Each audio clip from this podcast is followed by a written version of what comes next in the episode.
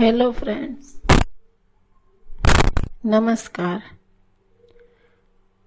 ઈશ્વરે આપણને આપેલી જીવન બાબતની બક્ષિસ રૂપે થોડા વાક્યો બોલીશું.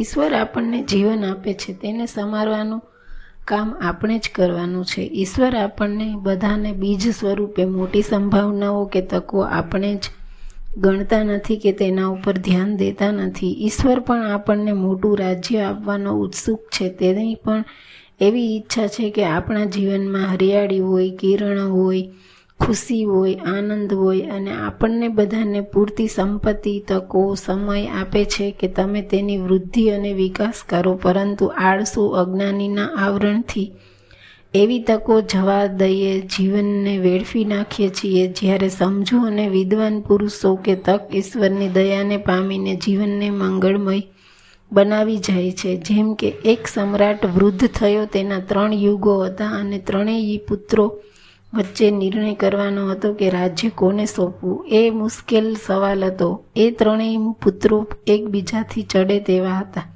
આથી નક્કી કરવું મુશ્કેલ હતું. એક દિવસ રાજાએ ત્રણેય પુત્રોને બોલાવી તેમને એક એક બોરી ઘઉં ભેટ આપી અને કહ્યું, આને સંભાળીને રાખજો. હું યાત્રાએ જાઉં છું, કદાચ વર્ષ બે વર્ષ પણ થાય. મેં આપેલા અનાજ માટે તમે જવાબદાર રહેશો. હું જવાબદાર રહેશો. હું પાછો આવું ત્યારે તે અનાજ મને સલામત રીતે પાછું આપવું જરૂરી છે. આ જવાબદારી સોંપીને એક સમ્રાટ યાત્રાએ જવા નીકળી પડ્યું.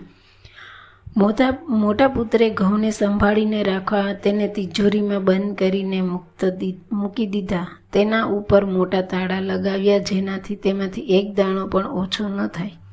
તેનાથી નાના પુત્રએ વિચાર્યું કે આ દાણાને ખેતરમાં નાખી દઉં, તેમ વિચારીને ખેતરમાં ફેંકી દીધા, પણ ખેતરને સાફ કર્યું નહીં. તેમજ દાણા ફેંક્યા. પછીની કોઈ માવજત લીધી નહીં. તે રાજકુમાર હતો. આથી તેને ખેતીની કોઈ જાણકારી પણ નહોતી કે દાણા કેવી રીતે ઉગે છે. પિતાજી આ પાછા આવશે ત્યારે તેના, તેનાથી થતા નવા દાણા પાછા આપી દઈશ. દાણા વાવ્યા પછીની કોઈ માવજત લીધી નહીં. ત્રીજા નાના પુત્રએ વિચાર્યું કે દાણા બંધ તિજોરીમાં મૂકવાય તો મૂર્ખામી ગણાશે. એણે પણ દાણાને વાવી દેવાનો વિચાર કર્યો. તેણે બુદ્ધિ વાપરીને એક ખેતર તૈયાર કરાવ્યું, ખેડાવ્યું, જમીન તૈયાર કરાવી, માટી બદલાવી, તેને કાકરા પથરાઓ દૂર કરાવ્યા અને જમીન તૈયાર કરીને તેમાં દાણા વાવી કરી દીધા.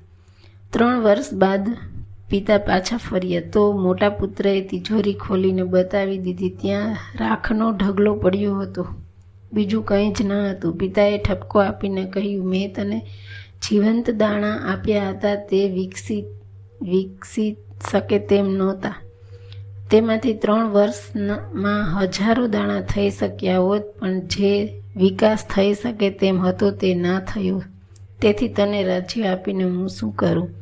રાજ્યની પાછળ પણ આ જ દશા થઈ જશે. બીજા યુવાનને પૂછ્યું, દાણા ક્યાં છે? તે પુત્ર થેલી પથરાડ જમીન ઉપર રાજાને લઈ ગયો, જ્યાં તેણે દાણા ફેંકી દીધા હતા. ત્યાં ન કોઈ છોડ ઉગ્યા કે ન કોઈ પાક તૈયાર થયો. તો ત્રણેય વર્ષ સુધી તે ક્યારેય તેને જોવા માવજત કરવા પણ ગયો નહીં. તેના પિતાના જવાબમાં તેણે કહ્યું કે, મેં તો વાવી દીધા હતા. ત્યારબાદની મને કશી ખબર નથી. તે માત્ર ભગવાન ભરોસે રહ્યો. તેમાં બ્રહ્મા માવજત દરકાર કર્યા વિના નો રહ્યો. આ જાણી પિતાએ કહ્યું કે તને પણ રાજ્ય આપી નહીં શકું, કેમ કે માણસ બીજ વાવતા પહેલાં એ પણ નથી જોતો કે જમીન યોગ્ય છે કે નથી. વાવ્યા પછી જાળવણી પણ નથી કરતો. તે માણસ રાજ્યનું શું કરશે? હું સમજી શકું છું. તેણે ત્રીજા પુત્રને પૂછ્યું, દાણાનું શું થયું? તે પુત્ર તેમને ખેતી પર લઈ ગયો અને પિતાને જેટલા દાણા આપ્યા હતા તે ત્રણ વર્ષમાં હજારો ગણા પાક બદલાઈ ગયા હતા. પાક વધુ ને વધુ આવતો ગયો હતો. દર વર્ષે જેટલો પાક પેદા થતો હતો તેનો બીજ સ્વરૂપે ઉપયોગ કરતો હતો. પિતા તો જોઈને દંગ થઈ ગયા. સામે એક હિલોડા તું ખેતર ઊભું હતું જેમાં જીવન હતું. હવા તેની સુગંધને દૂર સુધી લઈ જતી હતી. સૂરજનો પ્રકાશ તેના ઉપર ચમકી રહ્યો હતો અને ખૂબ પ્રસન્ન હતો. તેના ખેતરને જોઈને બીજા, પિતાનું હૃદય એટલું હરિયાળું બની ગયું તેમણે કહ્યું, રાજ્યને તું જ સંભાળી શકીશ, કારણ કે જે નાના એવા બીજને સંભાળી શકતો નથી, એ આટલી મોટી વિરાટ સંભાવનાવાળો વાળો રાજ્યને સાંભળનાર માલિક બની ના શકે. તેથી તે રાજ્ય નાના પુત્રને સોંપી દેવામાં આવ્યું. આ જ રીતે ઈશ્વર પણ આપણને બધાને બીજ સ્વરૂપે મોટી સંભાવનાઓ આપે છે. તેને સંભાળવાનું, સંવારવાનું, સાચવવાનું, સુધારવાનું ને અમૃત જેવું બનાવવાનું આપણા જ હાથમાં છે. આપણે પણ ઈશ્વર પાસે પુરુષાર્થ તથા ઉદ્યમી અને સાચા માર્ગે પ્રયત્નો કરવાની બુદ્ધિ માગીએ. અસ્તુ તમે અમને પ્રમોશન માટે એડવર્ટાઇઝિંગ માટે ઈમેલ કરી શકો છો. Thank you